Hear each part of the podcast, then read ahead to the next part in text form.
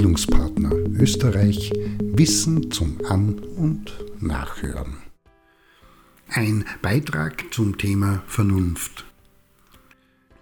In diesen Tagen ist es angesichts der zunehmenden Auseinanderentwicklung der Menschen, welche sich für oder gegen gesellschaftlich relevante Themen aussprechen, schwer, sich nicht dazu Gedanken zu machen. Das, worum es geht, ist die Frage, ist das, was geschieht und wie es geschieht, vernünftig oder dann doch nicht.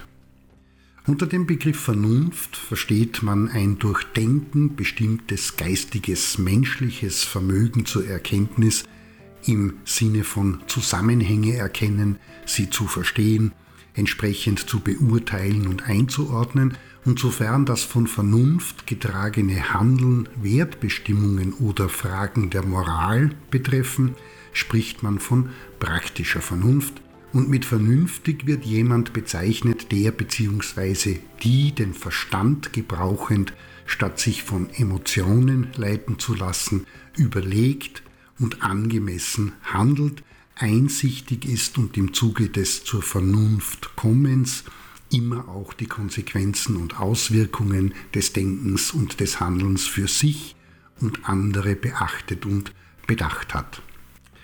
Das heißt, Vernunft ist nicht nur Erkennen und kühles Operieren mit Gedanken, sondern auch Handeln.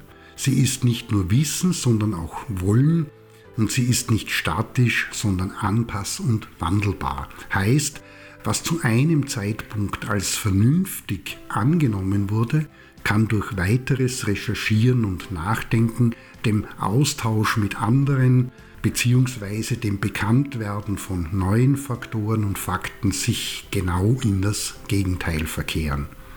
Auf der einen Seite ist Vernunft höchst individuell, subjektiv und Produkt des eigenen Denkens und auf der anderen Seite ein Ergebnis, das sich an kollektiven Annahmen und Übereinkünften orientiert. Ganz wesentlich ist, neben dem Vermögen zu denken, das Material, die Qualität und Evidenz desselben, das dem Denken zugrunde gelegt und zur Vernunftbildung herangezogen wird. Heißt, das Maß einer vernünftigen Entscheidung hängt wesentlich davon ab. Im Grunde kann eine aus persönlicher Sicht unvernünftige Entscheidung in Hinblick auf beispielsweise die Gemeinschaft Sinn machen und vernünftig sein, weil man sich mit Blick auf die Gemeinschaft gegen sich selbst und seine persönlichen Anschauungen richtet und damit erst vernünftig handelt. Das entsteht regelmäßig dort, wo der Kantsche kategorische Imperativ handle so, dass die Maxime deines Willens jederzeit zugleich als Prinzip einer allgemeinen Gesetzgebung gelten könne, wirkt.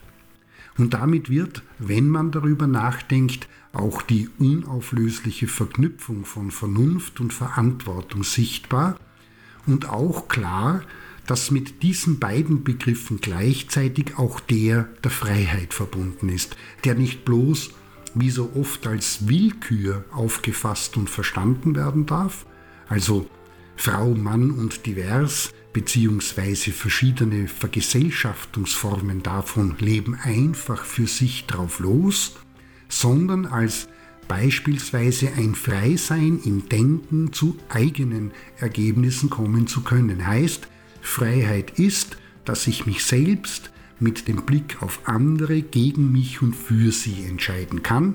Und wer ehrlich ist, wird zugeben müssen, dass das in der Praxis gar nicht so selten der Fall ist und mehr Vor- als Nachteile bringt.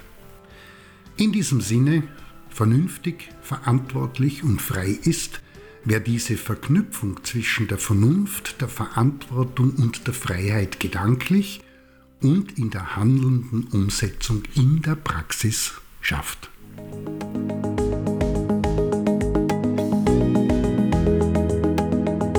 Das war Bildungspartner Österreich Wissen zum An- und Nachhören.